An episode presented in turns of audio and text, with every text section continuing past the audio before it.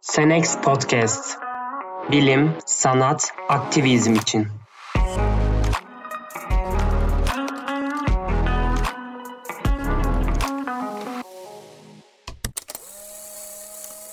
Merhaba sevgili dinleyiciler. Senex İzleme Podcast'inin bu bölümünde psikiyatrik rahatsızlıkları, özellikle de depresyonu İstanbul Üniversitesi Tıp Fakültesinden Profesör Doktor Eşin Baral Kulaksızoğlu ile konuşacağız. Merhabalar hocam, nasılsınız?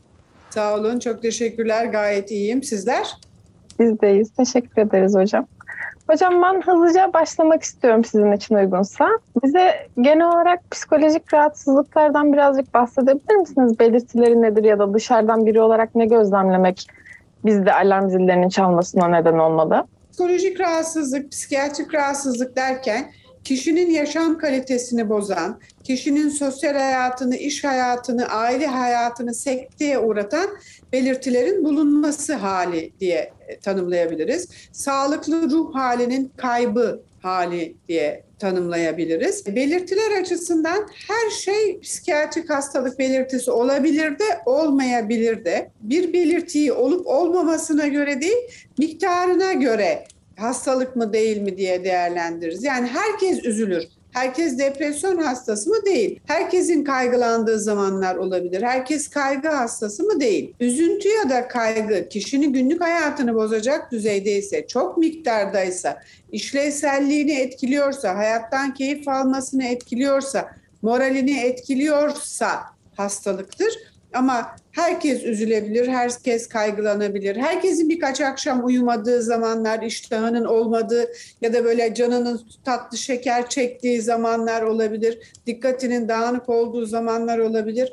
Herkes zaman zaman şüpheci olabilir, alıngan olabilir. Hatta insanların kulağına ses de gelebilir. İşte ne bileyim anneye beni mi çağırdın dersiniz. Yok evladım çağırmadım der. Kapı çalındı dersiniz, kapıya bakarsınız, kapıda kimse yok. Yani her tür belirti Olabilir. Sonuçta bu beyin e, belirtileri beyin oluşturuyor ve beyin bunları çeşitli durumlarda oluşturabilir. Örneğin sinirlilik. Açken sinirli olabilirsiniz, yorgunken sinirli olabilirsiniz, uygusuzken sinirli olabilirsiniz. Ama sürekli sinirliyseniz, sürekli asabiyseniz, sürekli parlıyorsanız o zaman bir hastalığın belirtisi olabilir. Yani olup olmamasına göre değil de ne miktarda olduğuna göre ve kişiyi ve ailesini nasıl etkilediğine göre biz belirtilere bir hastalık belirtisi olarak bakabiliriz. Hocam peki depresyon denince bizim aklımıza hep üzgün böyle mutsuz insanlar geliyor. Depresyon ne? Ve bir de herkesin dilinde de şey vardır böyle bugün çok mutsuzum, depresyondayım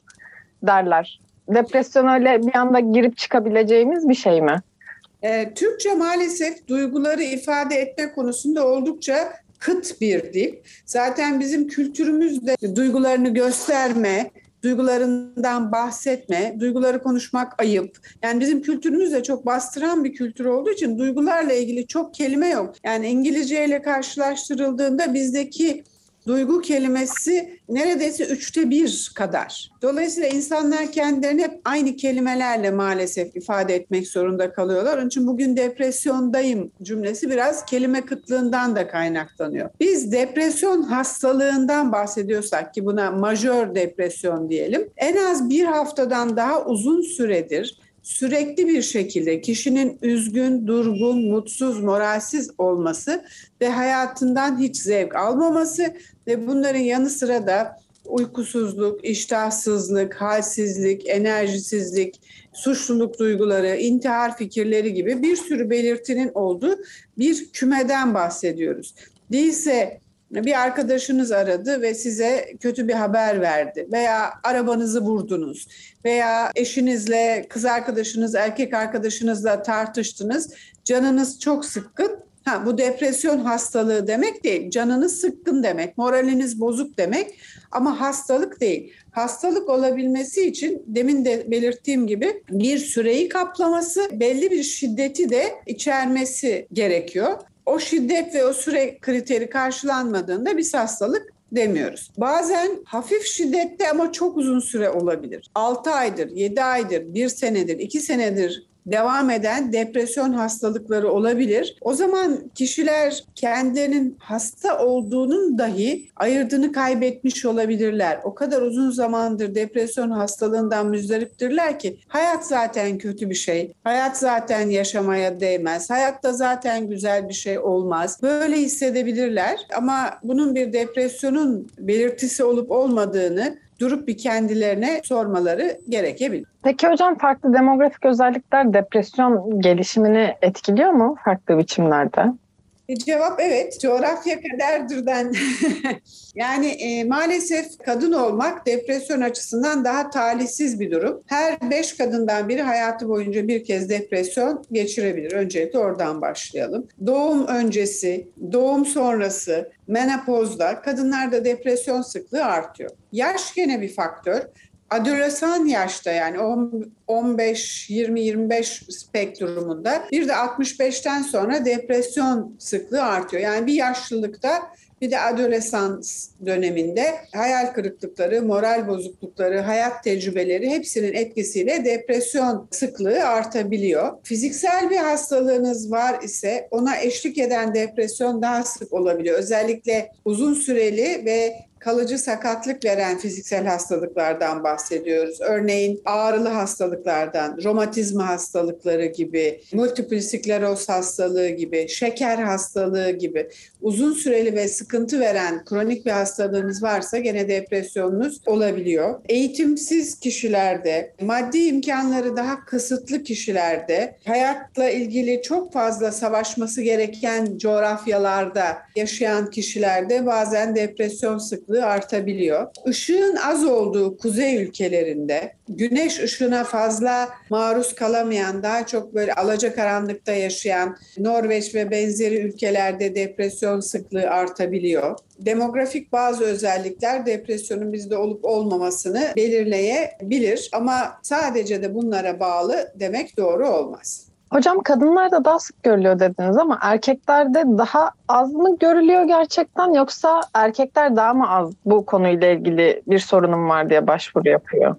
Kadınlarda daha fazla görünüyor. Beş kadından biri hayatı boyunca mutlaka depresyona giriyor. Kadınlar ama depresyona girdiklerinde ya da moral bozukluğu ya da anksiyete bozukluğu ya da başka bir psikiyatrik hastalıktan müzdarip olduklarında erkeklere göre yardım arayışında daha başarılılar. Kendi arkadaşlarıyla konuşuyorlar, hastaneye başvuruyorlar, psikiyatriste gidiyorlar. Erkekler ise kendi psikiyatrik hastalıkları konusunda daha fazla inkar etme, yok bende bir şey, geçer tarzında yaklaşmaya daha eğilimliler. Erkekler daha az yardım alma eğilimindeler. Sigara içerek, alkol tüketerek kendilerini iyileştirebileceklerini sanma yanılgısı içine de erkekler daha çabuk düşüyorlar. Maalesef erkek hastaların tedaviye başvurma sıklığı kadın hastalara göre daha düşük. Ama kadınlarda depresyon daha sık.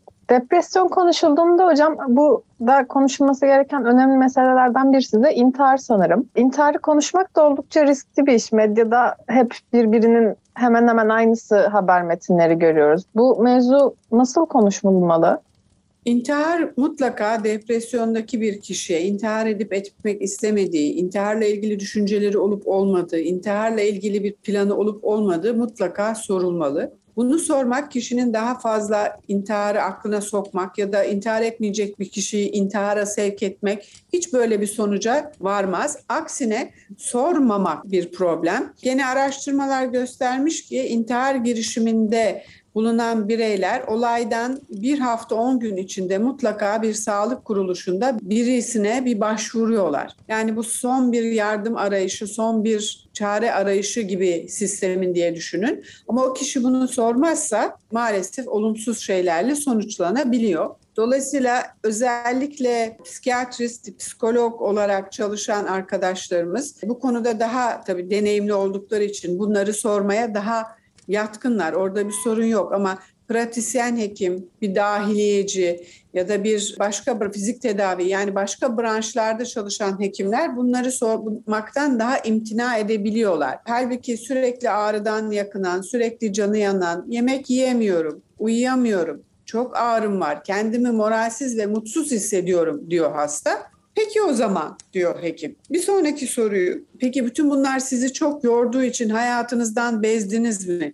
Ölsem de kurtulsam diye düşünüyor musunuz? Hiç ölümle ilgili bir plan yapmaya niyetleniyor musunuz? Kendinizi öldürmek gibi bir plan içine giriyor musunuz? Sorularını sormaktan imtina ediyor ilgili kişiler. Halbuki bunu sormak kişinin aklına uyuyan yılanı uyandırmak değil. Yani kişinin aklına intihar fikrini koymazsınız ama eğer bilmem ki ne bileyim o da aklıma geliyor deniyorsa bu kişi hemen bir psikiyatriste acilen psikolog değil hekim olan bir psikiyatriste yönlendirilmelidir, gönderilmelidir ve gereği yapılmalıdır. Çünkü bir insan bunu söylüyorsa bunun altında mutlaka bir yardım arayışı vardır. Gene acillerde yapılan sık hata mesela 4-5 tane ilaç içer acile gelir. Orada acilde değerlendirilir canım 4-5 ilaçtan ölmeyeceğini bilmiyor mu? Bu ilgi çekmek için yapmıştır gibi bir yorum yapılır ve hasta evine gönderilir. Bu ilgi çekmek için tabii olabilir belki ama yardım arayışı olarak da sadece 4-5 tane ilaç içmiş ve lütfen bana yardım edin de diyordur aynı zamanda hasta. O yüzden ister iki ilaç içsin, ister iki kutu ilaç içsin. Böyle bir intihar deneyimi, intihar girişimi ile acile gelmiş kişinin mutlaka bir psikiyatriste yönlendirilmesi, sonra evine gönderilmesi daha doğru bir yaklaşım olur. Her yaşta her eğitim düzeyinde, her kültürde insanlar kendini e, öldürebilir, intihar girişiminde bulunabilir. Müslümanlık intihar girişimini büyük bir günah olarak sayar. Katoliklik intihar girişimini büyük bir günah olarak sayar ve intiharla ölen kişilerin cenaze namazı mesela Müslümanlıkta kılınmaz ve onların cennete gitmeyeceği ifade edilir. Onun için intihar girişimlerinin saklandığını görüyoruz. İntiharla vefat eden kişilerin yok canım camdan düştü, balkondan düştü, yanlışlıkla silah patladı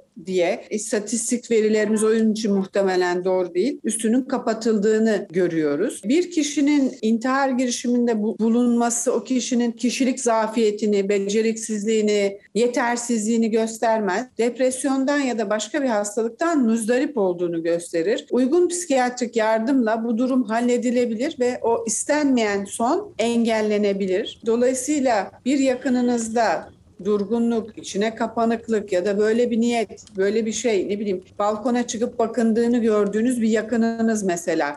Sabah olsun da ben bir bakarım demeyin. O gece onu gördüğünüz anda mutlaka o kişiyi alıp acil bir psikiyatri servisine mutlaka gidin. Ben şüpheleniyorum balkonda gördüm deyin ve bir hekim bu durumu mutlaka değerlendirsin. Psikiyatride çok fazla acil yoktur. İnsanların inandığının Aksine psikiyatrinin tek acil intihar girişimidir. Dolayısıyla gecenin hangi saat olursa olsun en ufak bir şüphe, önünde bir, bir kutu ilaçla oturan, fırının önünde gazı açmış duran, balkonda gezinen bir kişiyi sabah olsun da doktora götürelim diye kesinlikle düşünmeyin. Hemen o an o şekilde alıp acil psikiyatri servisinin olduğu bir yere götürün diye herkese öneririm. Peki hocam yaşlılarda intihar görünme sıklığı ne? Sosyoekonomik statü, cinsiyet ve yaş bu davranışı nasıl değiştiriyor?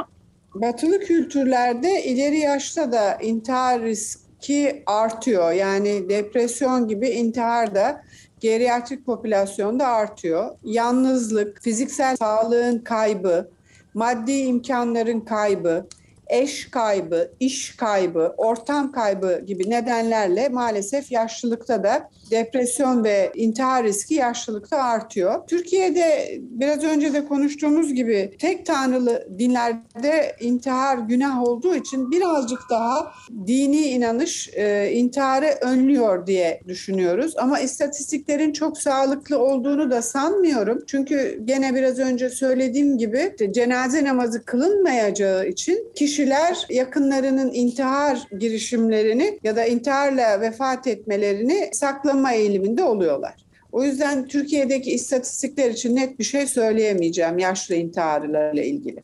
Ee, yaşlılık döneminde depresyon artıyor. Türkiye'de bizim yaptığımız bin küsur kişilik bir araştırmaya göre 65 yaş üstünde yüzde 15-20 arasında görünen bir depresyon sıklığı var. Hastanede araştırma yaptığınızda sayı daha yüksek çıkıyor. Çünkü hastanede zaten hastalar var. Ama topluma baktığınızda da yüzde 15-17 Bu oranlar hiç de az oranlar değiller. Maalesef yaşlıların bir köşede oturması, hiçbir şeye karışmadan durması, hiçbir şeyle ilgilenmemesi sanki yaşlılıkta normalmiş gibi algılanıyor. Oysa ki 70 yaşında bir kişinin de 45-50 yaşında bir kişi gibi etrafla, dünyayla, Türkiye'de olup bitenlerle, torunlarıyla, kızlarıyla, komşularıyla ilgili olması gerekir. Her şeyden elini eteğini çekerek sadece ibadetle ilgilenmek zannediliyor ki yaşlılıkta makbul bir haldir. Halbuki değildir yaşlılıkta her şeyden elinizi eteğinizi çektiğinizde unutkanlıkla ilgili de riskinizi arttırıyorsunuz aslında. Bizim yaşlı insanlar için yakınlarına en çok önerdiğimiz gezmeye devam etsin, kendi akranlarıyla görüşmeye devam etsin, evde bir takım görevler ve işler yapmaya devam etsin. Belli bir yaştan sonra hanımlar ben çok yaptım zaten deyip her türlü işten ellerini eteklerini çekiyorlar. İşte o kişiler elini eteğini çekmeyen kişilerle karşılaştırıldığında çok daha fazla demans oluyorlar. Yani yaşlılıkta da aktif olmak, hayattan tad almak, hayatın içinde olmak, hayatla ilgili bir takım amaçları olmak çok önemli. Bazen domates yetiştirmek olur amacınız, bazen güzel bir kazak örmek olur amacınız, bazen başka bir şehri ziyaret etmek olur amacınız. Ama ileri yaşta da hayat amaçlarını korumak lazım. Hayat amaçlarını korumadığınızda, hiçbir şeye ilginiz olmadığında, hiçbir şeyle ilgilenmek istemediğinizde ve ben ya yaşlıyım zaten bunları yapmam, yapmama gerek yok dediğinizde maalesef depresyon sizi gelip buluyor. Depresyon da zaten demansa, bunamaya ciddi yataklık ediyor. Depresyonla başlayan süreç maalesef demansla sonlanıyor. Yani yaşlıda depresyondan koruyucu yaklaşım aynı zamanda demanstan da koruyucu yaklaşım olur diye özetleyebiliriz. Şimdi size birazcık ben medyada karşılaştığımız haberlerden bahsetmek istiyorum. Dediğiniz gibi yardım arayışı çok sık görünmediği için ya da medyaya çok fazla yansıyacak şeyler olmadığı için sıklıkla biz intihar haberleriyle karşılaştık. Haberlere siz de göz atmışsanızdır zaten. Çoğunluğu bunalıma girdi, birine kızdı, kimsesizdi, bir anda kendini öldürdüğü gibi haberler var. Ya bu tür haberleri e, yazarken e, yazan kişinin birkaç şeye dikkat etmesi gerekir. Bir vefat eden kişinin saygınlığına, vefat eden kişinin anısına bir saygısızlık yapmamak. İki, geride kalanlara bir saygısızlık ve onları üzecek bir şey yazmamak. Üçüncüsü de e, toplumda bu tür davranışları özendirecek şekilde bir yazı yazmamak. Bunlara dikkat edildiği zaman intihar haberi tabii ki yazılabilir. Bazen şöyle şeyler oluyor. Birisi bir yere çıkıyor, atlamıyor ama atlayacağım diyor. Sevgilisini çağırıyor, sevgilisi geliyor, iş istiyorum diyor, belediye başkanı geliyor falan bayağı böyle bir şeyler oluyor. Birkaç gün sonra bir bakıyorsunuz aynı yere başkası çıkmış. Çünkü bu medyada gereksiz uzun, gereksiz detaylı bir yer buluyor. Bu gereksiz uzun, gereksiz detaylı yer bulmanın negatif model oluşturma şeklinde bir e, impaktı oluyor. Tabii ki gencecik bir insanın ya da bir yaşlının ya da bir çocuğun hayatına son vermesi haber değeri taşıyabilir ama bu haberi verirken gidene, kalana ve topluma nasıl bir mesaj verdiğini iyi düşünerek yazması gerek gazeteci arkadaşların. Bahsettiğiniz bir diğer şey de kronik hastalıklardı ya da bir yakınının kaybından sonra kendini öldürenler, kanser hastası olduğunu belirttikleri ve yine kendini öldüren insanlar da var. Her hasta kendini öldürecek şiddette depresyona girmek durumunda değil. Orada çoklu faktörler var. Bazı hastalıklar doğrudan beyni tutar. Örneğin beyinde bir tümör gibi doğrudan beyni etkileyen hastalıklar da olabilir ve kişinin temiz net düşünmesini engelleyebilir. Bazen işte sadece hastalığın getirdiği yükler artık iyileşmeyeceğini bildiği ve bu süreci daha fazla uzatmak istemediğini düşünen bir kişi olabilir. Veya ağrılarına tahammül edemeyen bir kişi olabilir. Veya organ kaybını tolere edemeyen bir kişi olabilir. Yani çoklu faktörler fiziksel hastalıkta intihar düşüncesine ve hemen ardından da intihar davranışına ve bazen çok üzülerek söylemeliyim ki ölümle biten intiharlara yol açabilir. Özellikle konsültasyon liyazon psikiyatrisi denilen fiziksel hastalıklara eşlik eden psikiyatrik problemlerle uğraşan bir bölüm vardır. Bu, bu konunun uzmanları var. İlinizde bulunduğunuz yerde yoksa bile herhangi bir psikiyatri uzmanına, e, hastanede herhangi bir psikiyatri uzmanına başvurabilirsiniz. Psikiyatristler fiziksel hastalığın etkilerini, beyninizin durumunu ve o durumda yapılabilecek en iyi tedaviyi size yönlendirecek bilgi ve donanımdadırlar ve o şekilde siz de herhangi bir çok üzücü acı son olmadan daha keyifli ve düzelerek hastalığınızla ilgili çareler bulabilirsiniz. Peki arkada kalan insanlara ne yapmak gerekiyor? Yani bir yakınını böyle bir sebepten kaybetmiş insanlar. Bu konunun bizdeki adı yaz danışmanlığı. İntihar olmasa bile sevilen bir eş kaybı, evlat kaybı, kardeş kaybı, anne baba kaybı bunlar gerçekten bazı insanlar için zorlukla başa çıkılabilen durumlar olabilir. Yani bir mesela bir insanın başına gelebilecek en acı şey evlat kaybı. Öyle herkesin başa çıkabileceği aman canım basit bir durum geçer avunursun. Hiç böyle bir durum değildir. Kişiyi temelden sarsan, kişinin hayata bakışını temelden sarsan çok çok çok zor olaylardır. Böyle durumlarda yas danışmanlığı verilebilir. Yas danışmanlığı hani genel psikiyatrik değerlendirmeden başka bir yaklaşım ve başka bir değerlendirme ve e, tedavi e, yardımıdır. E, bu yapılabilir. Kalanlar için de yapılabilecek şeyler var. Bazen imkanlar dahilinde olursa yaz danışmanlığı grup terapileri de yapılabiliyor. Aslında vefatlerden sonra evlerde başsağlığı toplantıları bir çeşit grup dinamiği taşır. Birlikte o yasın paylaşılması, o kişinin teselli edilmesi, o kişiye teselli verilmesi bir grup dinamiği taşır bir yandan. Yani bizim adetlerimizde olan bu eve baş sağlığına gitmek, e, o kişiyi 40 gün yalnız bırakmamak, 7'sini 40'ını 52'sini yapmak bizim hani adetlerimiz gereği. Bunlar gerçekten çok iyi ve çok yerinde adetler zaten yüzyıllar içinde oturmuş. Doğru adetler kişiyi yalnız bırakmamak o acısıyla. Ama ona rağmen bazen başa çıkılması çok zor durumlarda e, psikolog arkadaşlar ya da psikiyatri arkadaşlar yaz danışmanlığı verebilirler. Son olarak TENEX izleme bu konuyu hak ihlalleri bağlamında takip ediyor. Çeşitli psikolojik rahatsızlıkların neden olduğu ve olabileceği sorunlara karşı bir uzman olarak siz hak savunuculara ellerini güçlendirebilecek ne önerebilirsiniz? Bu çok geniş bir soru aslında. Yani bu soruda o kadar çok söylenecek şey var ki ama birkaç noktaya en azından birkaç noktaya değineyim. Birincisi bir kişi eğer ciddi bir psikiyatrik hastalıktan e, müzdarip bir süreç yaşıyorsa malını, mülkünü, düzenini idame ettiremeyebiliyor ve yakınları o düzeni idame ettirirken kişinin hiç de öyle olmayacak, öyle karar vermeyeceği kararları onun adına alabiliyorlar. O kişinin iyileşmesine fırsat vermeden yani ne bileyim hastanede depresyon nedeniyle yatan hastanın bankadan maaşını çekip başka bir şeye harcayabiliyorlar bankamatik kartıyla gibi.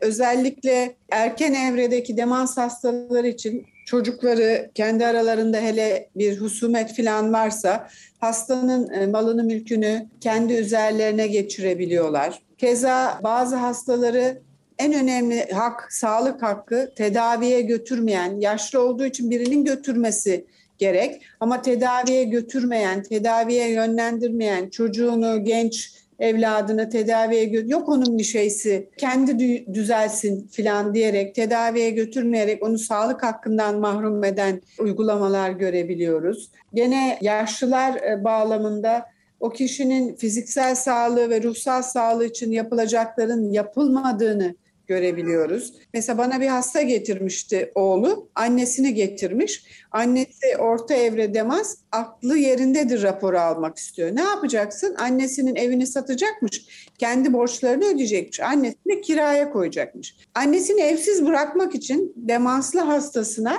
hastaneden sağlam raporu almaya gelmiş. Yani kötü niyet, hak ihlali, edepsizlik ne derseniz değil. Ne ararsanız hepsi bir arada gerçekten hocam. Evet. Evet. E, dayak yiyen, e, sözel şiddete maruz kalan, fiziksel şiddete maruz kalan, e, finansal şiddete maruz kalan yaşlılar var. Mesela maaşı elinden alınan, evde kötü, e, çiş kaçırdığı için kötü muamele gören, hak, sen unutuyorsun diye ya da yemek yerken döküyorsun diye hakarete uğrayan yaşlılar var. Yaşlı hakları maalesef çok konuştuğumuz bir konu değil ama çok konuşulması gereken bir konu kesin. Çok teşekkür ederim hocam. Bize katıldığınız ve vakit ayırdığınız için çok sağ olun. Ben çok teşekkür ederim davetiniz için, bana da konuşma fırsatı verdiğiniz için. Çalışmalarınızda başarılar diliyorum. Bugünkü bölümümüzün sonuna geldik. Bir sonraki bölümümüzde görüşmek üzere sevgili dinleyiciler.